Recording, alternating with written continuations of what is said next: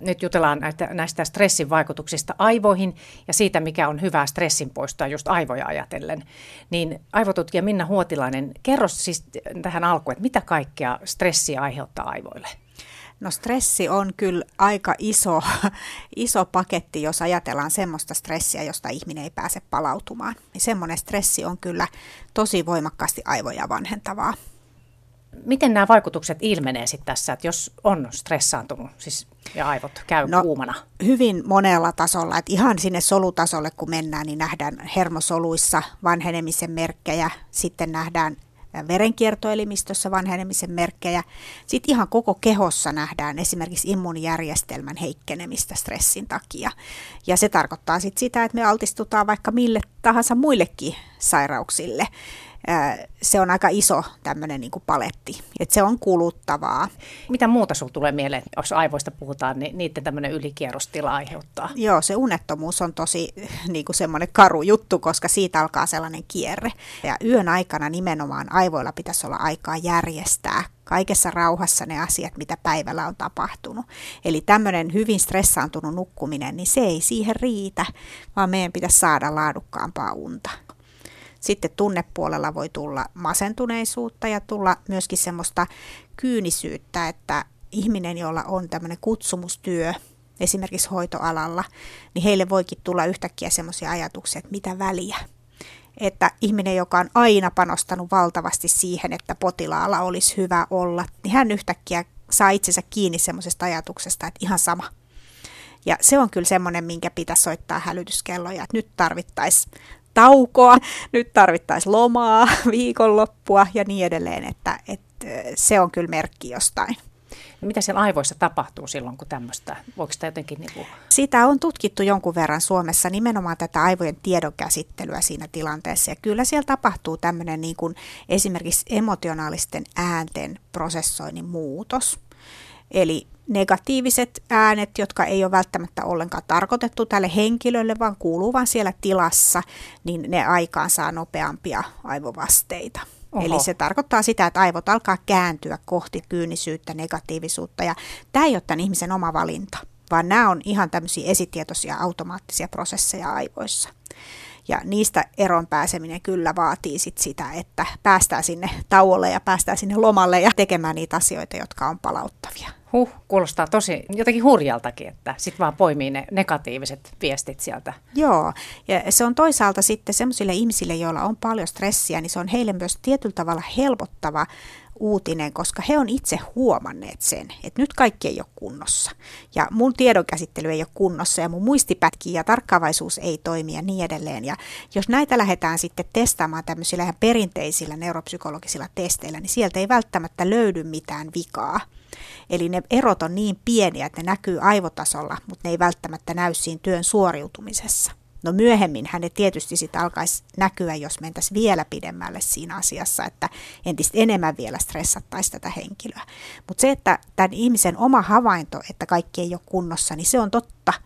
Ja jotenkin se helpotus, että hei, tämä ei johdu musta tämä. Kyllä, jos ajatellaan esimerkiksi melusassa tilassa työskentelyä, niin aivot joutuu koko ajan prosessoimaan sitä melua. Eli niillä on tosi paljon enemmän töitä tehdä sitä työtehtävää siinä melusassa huoneessa kuin että sitä voisi tehdä hiljaisessa huoneessa tai sitten semmoisessa huoneessa, jonka äänimaiseman on itse valinnut. Et joku ihminen saattaa haluta mennä vaikka kahvilaan työskentelemään, siellä on taustamelua, mutta kukaan ei puhu sulle. Sitten mm. taas toimistotilassa joku yhtäkkiä huutaa, että hei Minna, täällä olisi sulle tämmöinen juttu ja silloin se työ taas keskeytyy. Mm. Ja se keskeytyskään, jos sitten, että se on tätä nykyaikaa tämä että työt keskeytyy. Kyllä, se on nykyajan vitsaus. Siis mä oon sanonutkin, että 2010-luku on säheltämisen vuosikymmen.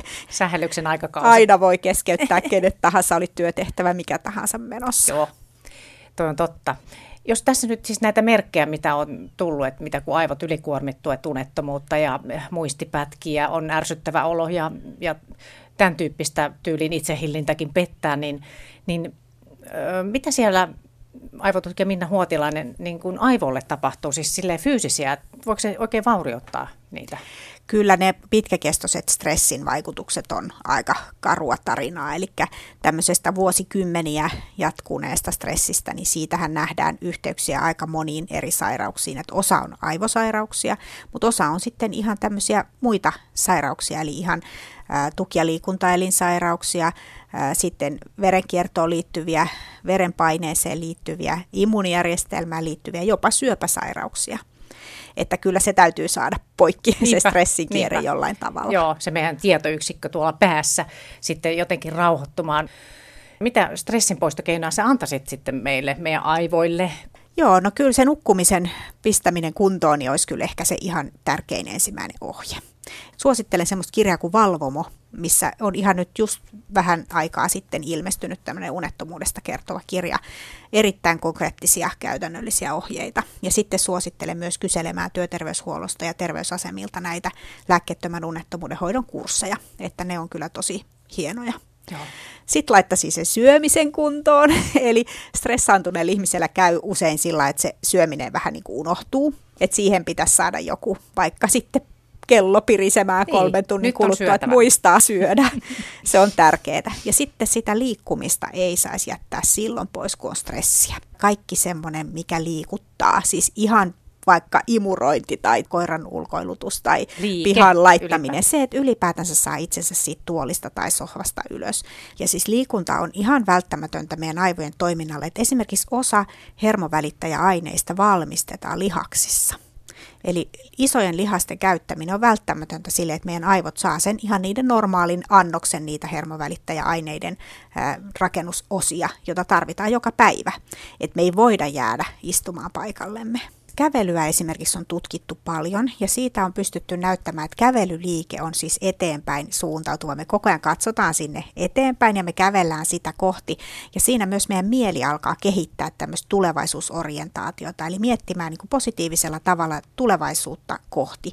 Niin pois vähän siitä oravan pyörästä, jossa me ollaan sitten siinä työtilanteessa ja vähän kohti semmoista, että otetaan pieni askel poispäin siitä, siitä kaikkein vaativimmasta sähellyksestä ja, ja siinä kun ei tarvitse tehdä mitään sen kävelemisen aikana, että ajatukset saa niin kuin vapauden liikkua ja kulkea. Joku toinen taas tarvii sitten semmoisen hyvin intensiivisen kognitiivisen liikunnan, niin kuin esimerkiksi vaikka sählyn pelaaminen, joku koripallo tai tämmöinen, niin mm. se on todella intensiivistä. Ja se taas auttaa joillekin, että pääsee ikään kuin ajatukset saa irti siitä työstä. Mm. Panetaan mieleen aivot ja liike, se on se on niin kuin, tästä oli hyvät perustelut sille. Tauot ylipäätään, niin, niin minkälainen keino se on just tota, stressin tämmöiseen vähentämiseen aivoissa? Kyllä se on mun mielestä tosi tärkeä keino. Et se, että me ajatellaan, että se on tehokasta, että me istutaan ja painetaan sitä työtä eteenpäin, niin se on harhaa. Et se voi ehkä niinku olla ojankaivuussa tehokasta, mutta ei se, ei se kyllä tietotyössä enää ole. Et siinä ei sitten enää saada niitä sellaisia ideoita ja me ei saada sitä meidän parasta osaamista käyttöön. Et meistä tulee vähän se sähköjänis sitten. Mutta mitä sä sanot sitten mindfulnessissa, että miten se vaikuttaa just aivoihin? No joo, sitä on kyllä tutkittu, että ihan rakenteellisia muutoksia on nähty ihmisillä, jotka on elänyt hyvin stressaantunutta elämää ja sitten aloittanut mindfulnessia, että selvästi sillä on vaikutuksia. Että mä sanoisin, että sopii osalle ihmisistä erittäin hyvin. Että sitten taas jos kysytään pihtiputaan mummolta, niin pihtiputaan mummohan nyt on mindfulnessia, siellä laiturin nokassa vähän istuskelu ja kattelu niin. taivaan rantaan, niin siinähän se on. Mutta mm. me ei kaikki osata sitä enää. Ja nämä mindfulness-harjoitukset voi olla yksi semmoinen hyvä tapa päästä sitten taas tekemään niitä ihan tavallisia asioita, olemaan vaan läsnä siinä tässä hetkessä, missä me nyt ollaan. Sä oot puhunut myös siitä, että stressi tarttuu ihmisestä toiseen, niin mitä siellä aivoissa tapahtuu silloin, kun ihminen huomaa, että toi on stressaantunut, niin mik, miksi siellä tapahtuu semmoinen, että se tarttuu? Niin, yleensähän me ei tavallaan huomata sitä, vaan me lähdetään vaan mukaan siihen stressiin, ja se johtuu aivojen peilisolujärjestelmästä. Eli sen järjestelmän tehtävänä on peilata toisten ihmisten toimintaa. Ja nyt kun siinä on se läheinen työkaveri, joka me tunnetaan hyvin, me nähdään heti hänen kädenliikkeistään tai selän asennostaan, että nyt silloin vähän huono päivä ja nyt on jotain. Mutta me ei välttämättä tietoisella tasolla huomata sitä, vaan me huomataan se sillä tasolla, että me lähdetään itse siihen mukaan. Kohta itsekin on Kyllä, eli omatkin kädenliikkeet vähän muuttuu nopeammiksi ja äänensävy vähän kireämmäksi ja niin edelleen. Ja tällä tavalla se stressi on tarttunut ennen kuin me ollaan huomattu sitä. Kyllä on ihmeellinen, ihmeellinen toi aivojen toiminta ja kaikki, mitä meidän sisällä onkaan. Sitten vielä, mitä sä itse käytät aivotutkija Minna Huotilainen, niin mitä sä itse käytät näistä sun keinoista just tämmöiseen aivojen hellittelyyn ja relaamiseen ja stressin poistoon? No kyllä mä yritän pitää sit nukkumisesta hyvää huolta.